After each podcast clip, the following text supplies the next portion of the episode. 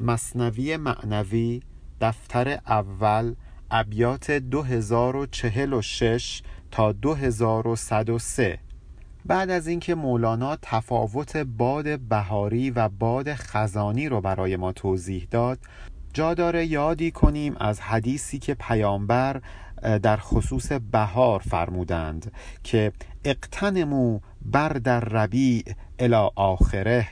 باد بهاری رو قدیمت بشمرید قدرش رو بدونید.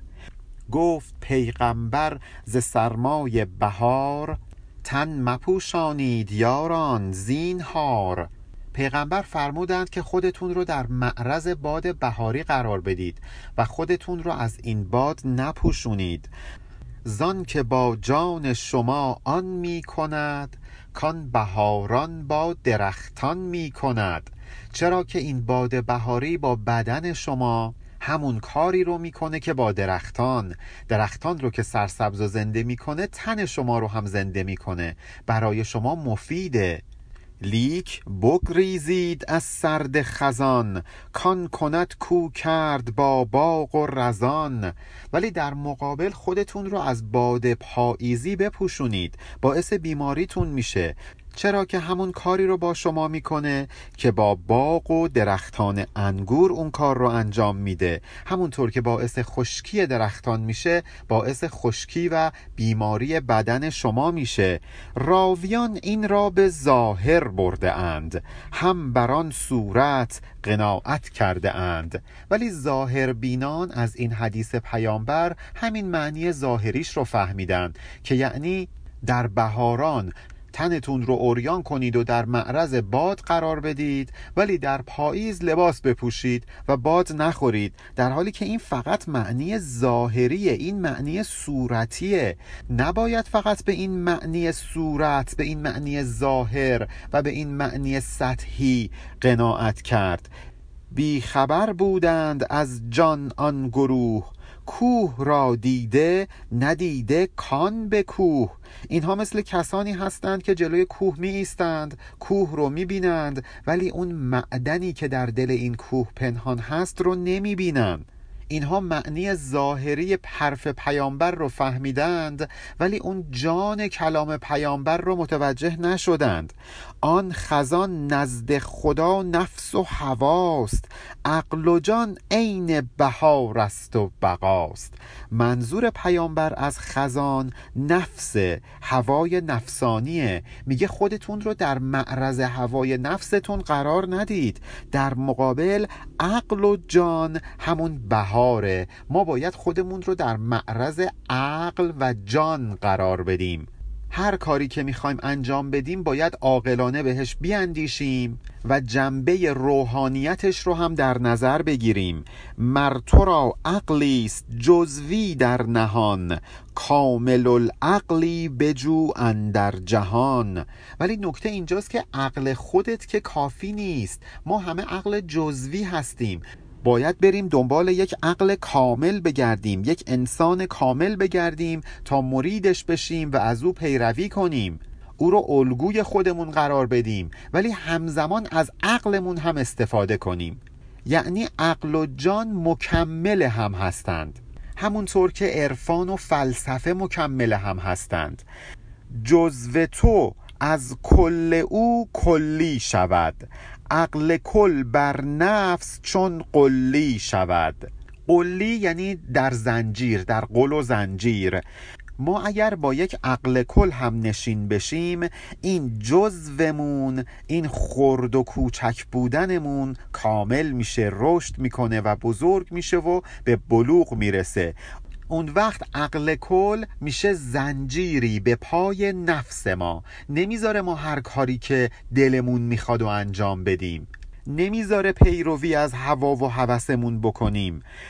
پس به تعویل این بود کنفاس پاک چون بهار است و حیات برگ و تاک. پس معنی و تعویل حدیث پیامبر اینه که اون انفاس پاک نفسها و دم پاک اولیاء الله مثل بهار میمونه. باعث میشه که ما رشد کنیم زنده بشیم. همونطور که برگ و تاک درخت انگور در معرض باد بهاری قرار می‌گیرند و زنده می‌شوند و رشد می‌کنند و سرسبز می‌شوند ما هم اگه در معرض باد بهاری دم اولیاء الله قرار بگیریم پاک میشیم رشد می‌کنیم سرسبز میشیم و مهمتر از همه به کمال و سعادت می‌رسیم. گفته های اولیا نرم و درشت. تن مپوشان زان که دینت راست پشت. ممکنه سخنان اولیاء الله درشت هم باشه. گاهی اوقات به مذاق ما سازگار نباشه و گاهی اوقات هم نرم باشه. ولی فرقی نمی‌کنه. ما باید از هر دو وجه سخنان اونها استفاده بکنیم. به خاطر اینکه اینها میشه پشت و پناه دین ما. نباید احتراز کنیم از شنیدن و عمل به حرفهای اونها. گرم گوید سرد گوید خوش بگیر. زان ز گرم و سرد بجهی و سعیر. اگه حرفشون گرمه تو اون رو به جون دل بپذیر. اگه سرد فرقی نمی‌کنه. کلام سرد اونها رو هم ما باید خوش بگیریم. یعنی باید استقبال کنیم ازش. به گوش جان اونها رو بشنویم و بپذیریم. به خاطر اینکه گرم و سردهای دنیای مادی رو پشت سر بگذاریم. از این سعیر از این آتش و از این دوزخی که ممکنه بهش دوچار بشیم بجهیم. نجات پیدا کنیم. گرم و سردش نوبهار زندگی است مایه صدق و یقین و بندگی است حرف گرم و حرف سردی که این اولیاء الله به ما می‌زنند مثل بهار میمونه برای ما. به ما زندگی میبخشه. باعث میشه که ما دچار صدق و یقین در بندگیمون بشیم. واقعا بنده خداوند بشیم. بنده پول و بنده مقام و بنده انسانهای دیگه نباشیم. به ما کمک می‌کنن تا اینکه عبدالله باشیم. چرا که پیامبر هم اول عبدالله بود بعد رسوله. اشهد ان محمدن عبده و رسوله. ما می‌تونیم به کمک این حرف های اولیاء الله واقعا صادقانه و به یقین بنده الله بشیم. زان کزو بستان جانها زنده است. زین جواهر بهر دل آکنده است. چرا؟ چرا حرف های اولیاء الله دارای چنین خاصیتی است؟ به خاطر اینکه این حرف ها باعث زنده شدن بستان جان ما میشه. گلستان دل ما رو سرسبز و خرم می‌کنه و بهشون حیات میبخشه. ما باید دلمون رو دریای دلمون رو از گوهرهای روحانیت از گوهرهای حرفهای اولیاء الله پر کنیم.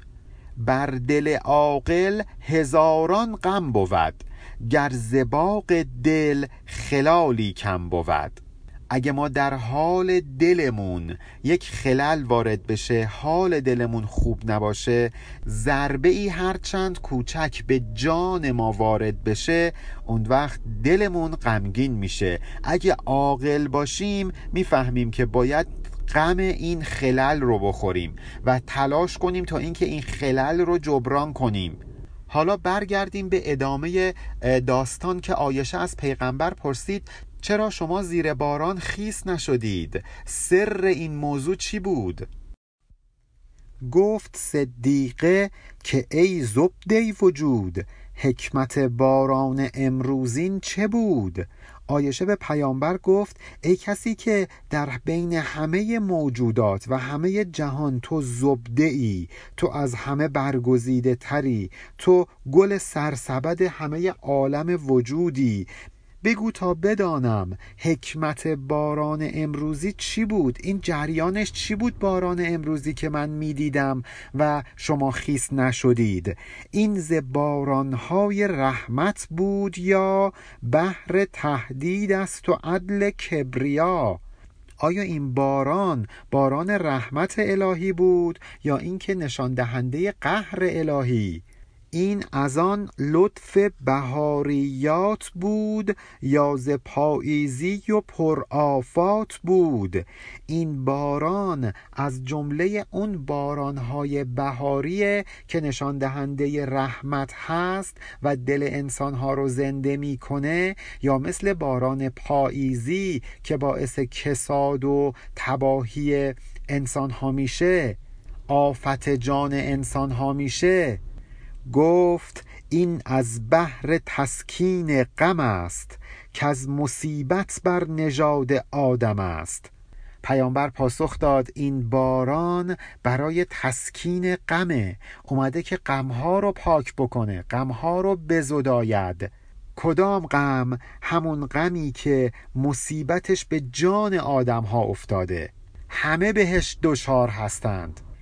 گر بران آتش بماندی آدمی بس خرابی در فتادی و کمی. اگه این باران نمی بارید این آتش غم کماکان ادامه داشت و انسانها از این آتش به واسطه این باران نجات پیدا نمی کردند که بس خرابی در فتادی و کمی. کلی خرابی به بار می اومد کلی نقصان به بار می اومد. خداوند اگر مصیبتی رو بر ما نازل می‌کنه راه حلش رو هم به همراهش میفرسته. مصیبت ها موقتی هن. اگه قرار باشه اون باران رحمت نیاد و اون مصیبت دائمی باشه که ما بیچاره ایم این جهان ویران شدی اندر زمان. هرس ها بیرون شدی از مردمان. یکی از تجلی های این باران همین هرسیه که خداوند به ما داده. ما نباید فکر بکنیم همیشه هرس داشتن بده. اگه ما هرس نداشتیم تلاش و کوشش نمی کردیم تا اینکه از پس زندگی بر بیایم که این جهان ویران شدی اندر زمان. در لحظه این جهان نابود می شد کسی که دنبال یک لغمه نون حلاله این به نوعی هرس داره. می‌خواد که این شکمش رو سیر کنه می‌خواد پول در بیاره. اگه این کارو نمی‌کرد که نابود می‌شد نوع بشر. استون این عالم ای جان قفلت است. هوشیاری این جهان را آفت است.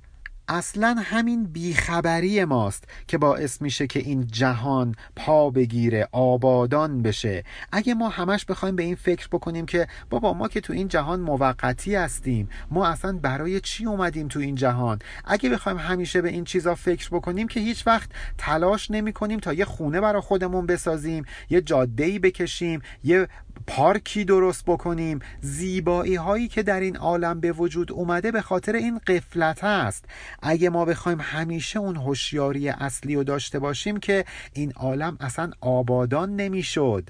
یکی از انواع این قفلت ها قفلت از مرگ عزیزانه.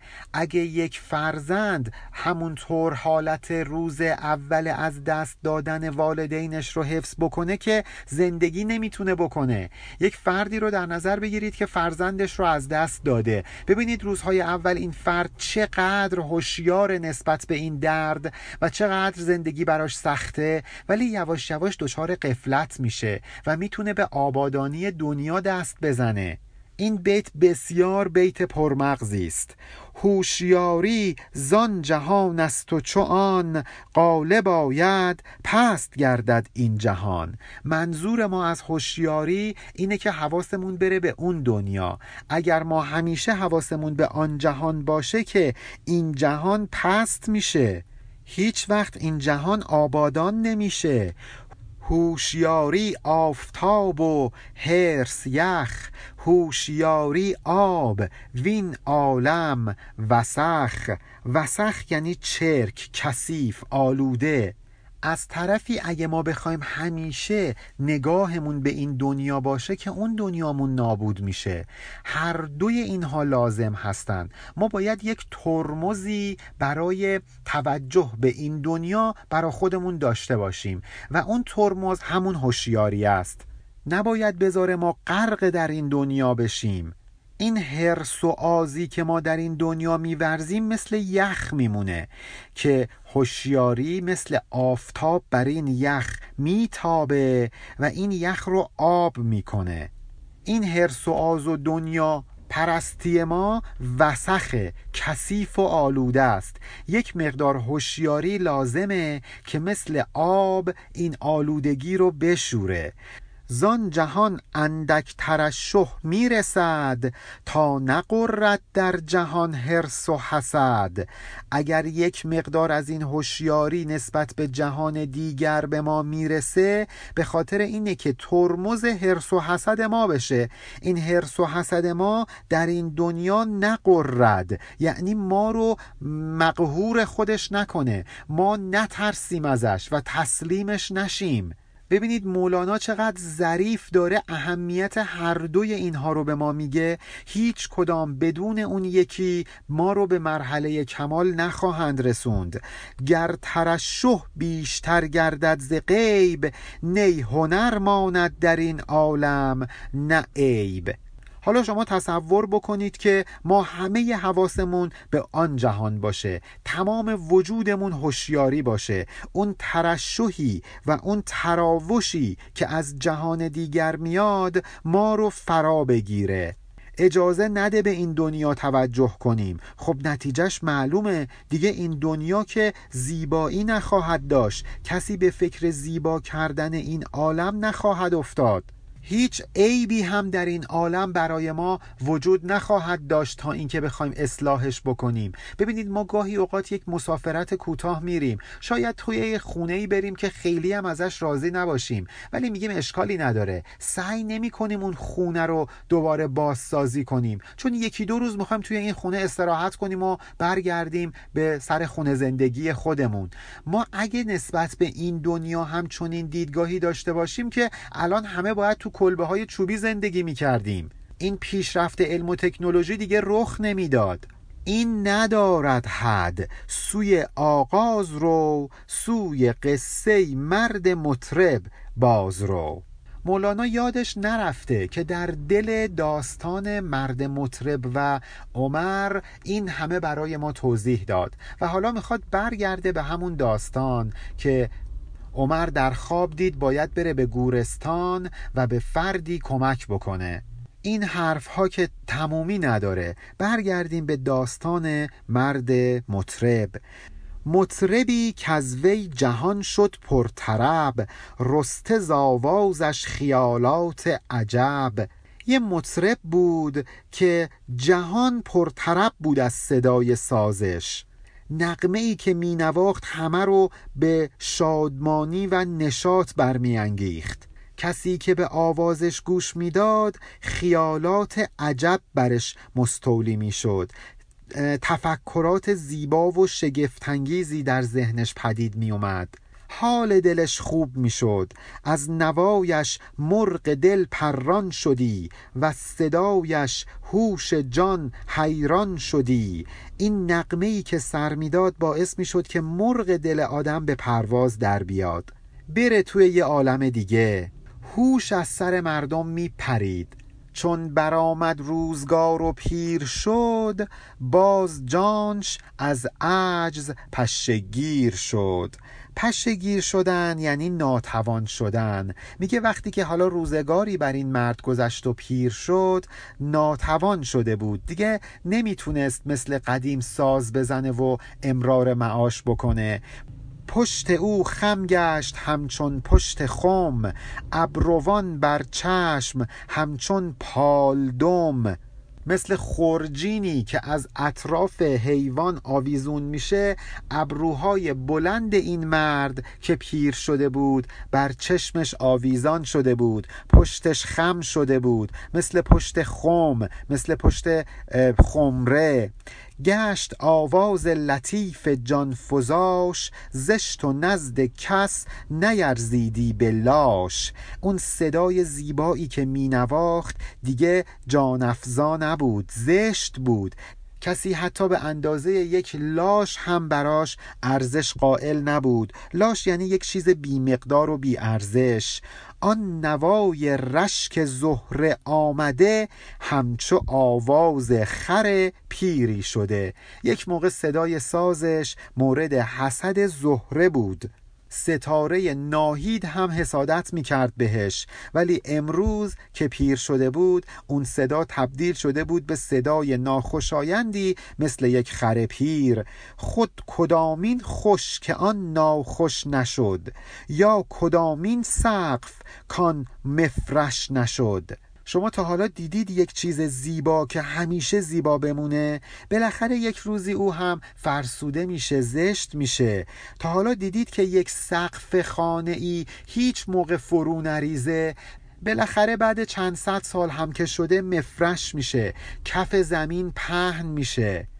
غیر آواز عزیزان در صدور که بود از عکس دمشان نفخ سور.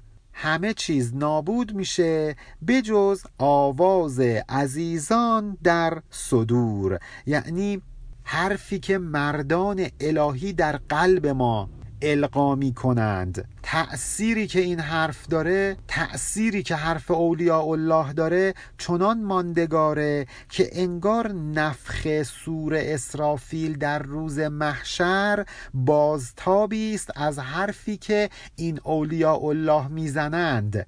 اندرونی کندرونها مستزوست نیستی کین هست هامان هست ازوست اندرون این اولیاء الله اندرون این مردان الهی دل سالکان راه حق مست شده.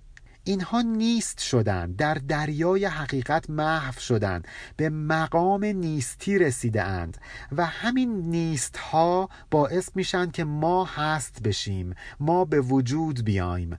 هستی ما اصلا مرهون وجود اون نیست هاست کهربای فکر و هر آواز او لذت الهام و وحی و راز او.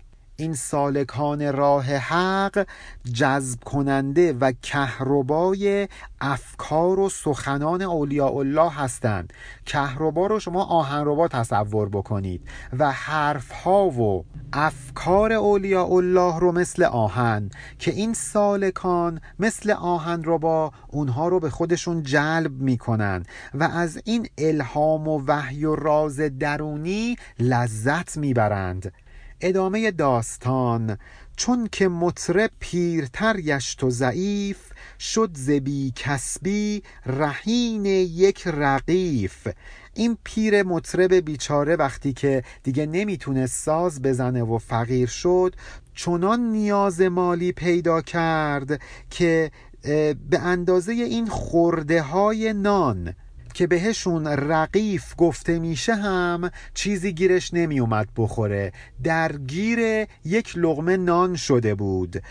گفت عمر و مهلتم دادی بسی لطفها کردی خدایا با خسی.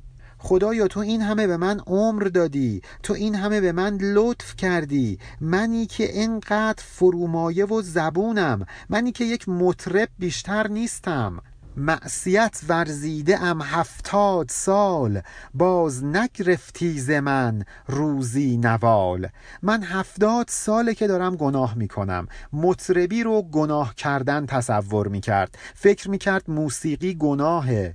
با این که من مرتکب این گناه می شدم ولی تو روزی رو از من نگرفتی. نصیب من و نوال من رو به من دادی. منو تو این هفتاد سال گرسنه نگذاشتی. نیست کسب امروز مهمان تو هم چنگ بهر تو زنم آن تو هم من دیگه امروز کاسبی ندارم. کسی مشتریم نیست. میام برای تو می‌زنم.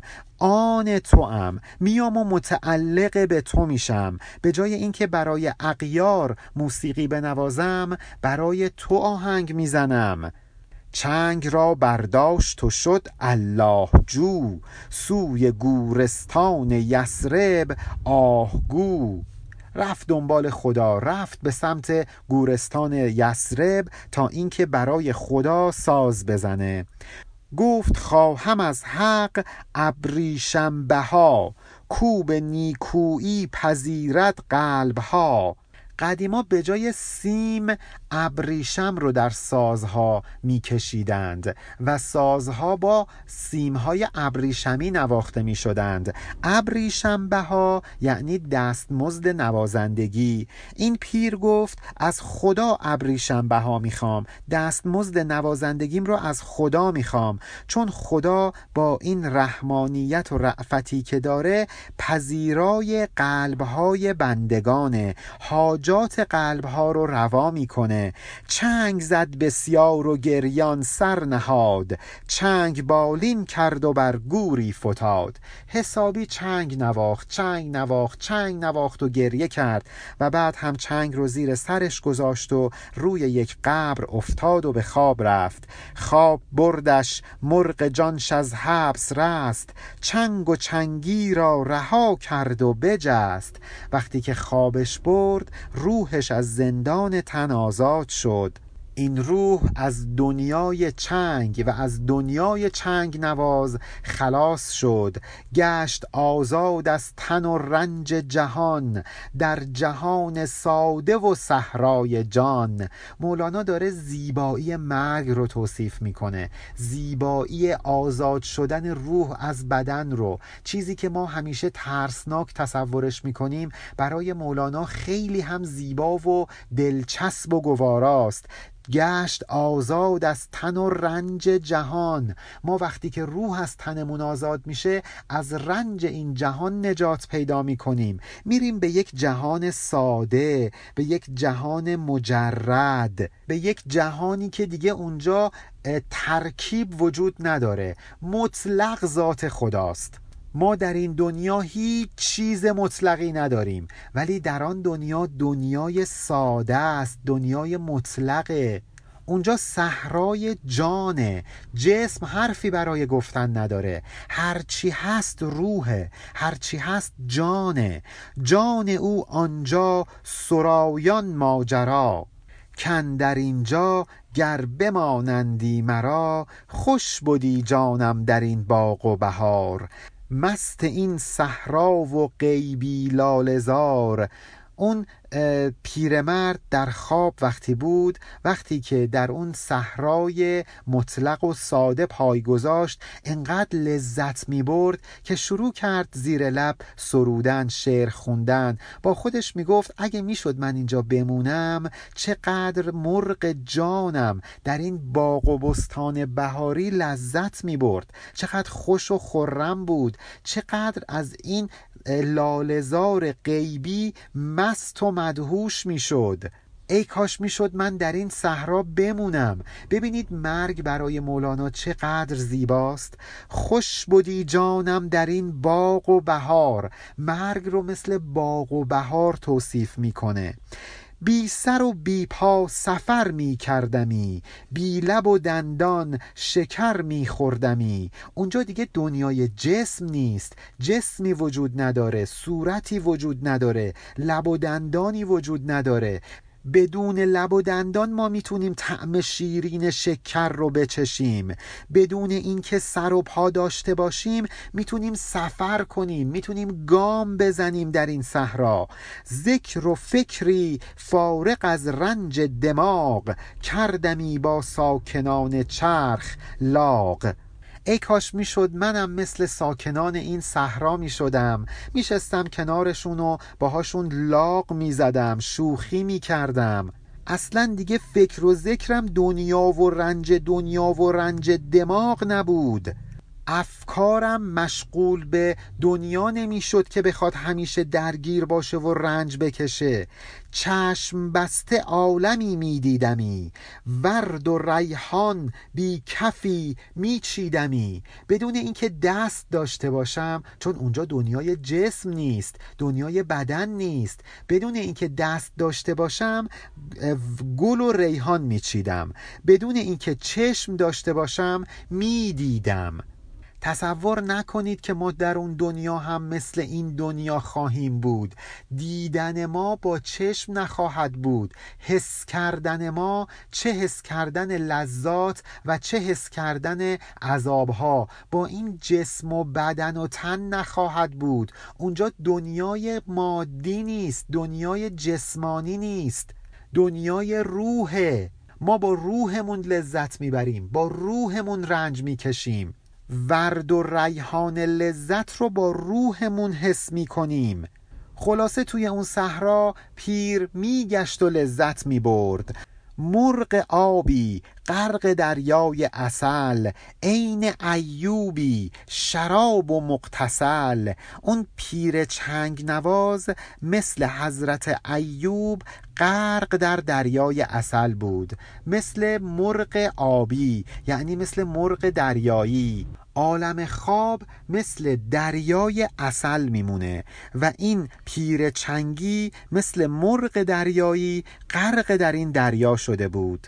اشاره هم هست به اینکه از زیر پای ایوب در اثر صبر یک چشمه جوشید و مولانا اون چشمه رو به دریا تشبیه کرده که بدو ایوب از پا تا به فرق پاک شد از رنج ها چون نور شرق.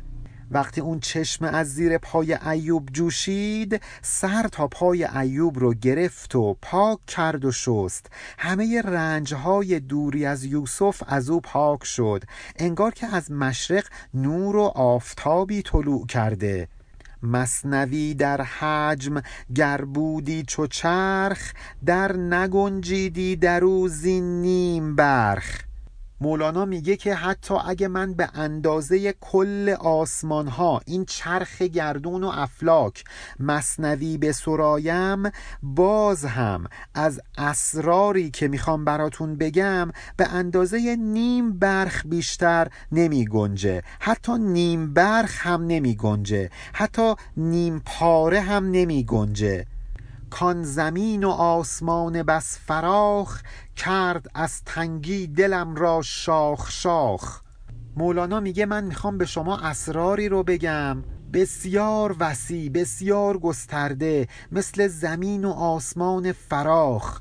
ولی چه کنم که درگیر مادیات و جسم محدود خودمم؟ اون اسرار دارن منو میدرند تا بیرون بریزند. اشاره می‌کنه به کوچکی عالم صورتمند در مقابل عالم بی صورت در مقابل عالم معنا. وین جهانی کن در این خوابم نمود از گشایش پر و بالم را گشود. وقتی ما به خواب میریم روحمون آزاد میشه پروبال میگشاید. این جهانی که در عالم خواب به ما نشون داده میشه در واقع آزادی روح ماست از بند تن. این جهان و راهش ار پیدا بودی کم کسی یک لحظه ای آنجا بودی آنقدر آن جهان معنوی زیباست شکوهمنده که اگه ما راهش رو بلد بودیم اگه مردم راهش رو بلد بودند اگه مردم می‌دونستند که چه جهانی هست و چه جوری بهش میشه برسی کسی دیگه توی این دنیای مادی درنگ نمی کرد همه دست به خودکشی می زدند همه می رفتند تا اینکه وارد اون جهان بشند. امر می آمد که نی تامع مشو. چون ز پایت خار بیرون شد برو. اون پیرمرد که دلش می‌خواست توی اون دنیا باقی بمونه بهش فرمان رسید. گفت نه بسه دیگه نمی‌تونی اینجا بمونی. طمع نکن. حالا که این خار از پات بیرون اومده برو. حالا که درمان شدی برو. حالا که این راز رو بهت گفتیم برو. برگرد به دنیای مادی. مول مولی می‌زد آنجا جان او. در فضای رحمت و احسان او. مول مول یعنی صبر کردن. پیرمرد چنگ نواز در اون عالم معنا مول مول می‌زد صبر می‌کرد دست دست می‌کرد توقف می‌کرد. نه خودش که جانش روحش روحش می‌خواست اونجا بمونه چون اونجا فضای رحمت و احسان الهی بود. معلومه که دلش نمی‌خواست برگرده. حالا ببینیم همزمان برای عمر چه اتفاقی میافتاد. پایان بیت 2103 علی ارفانیان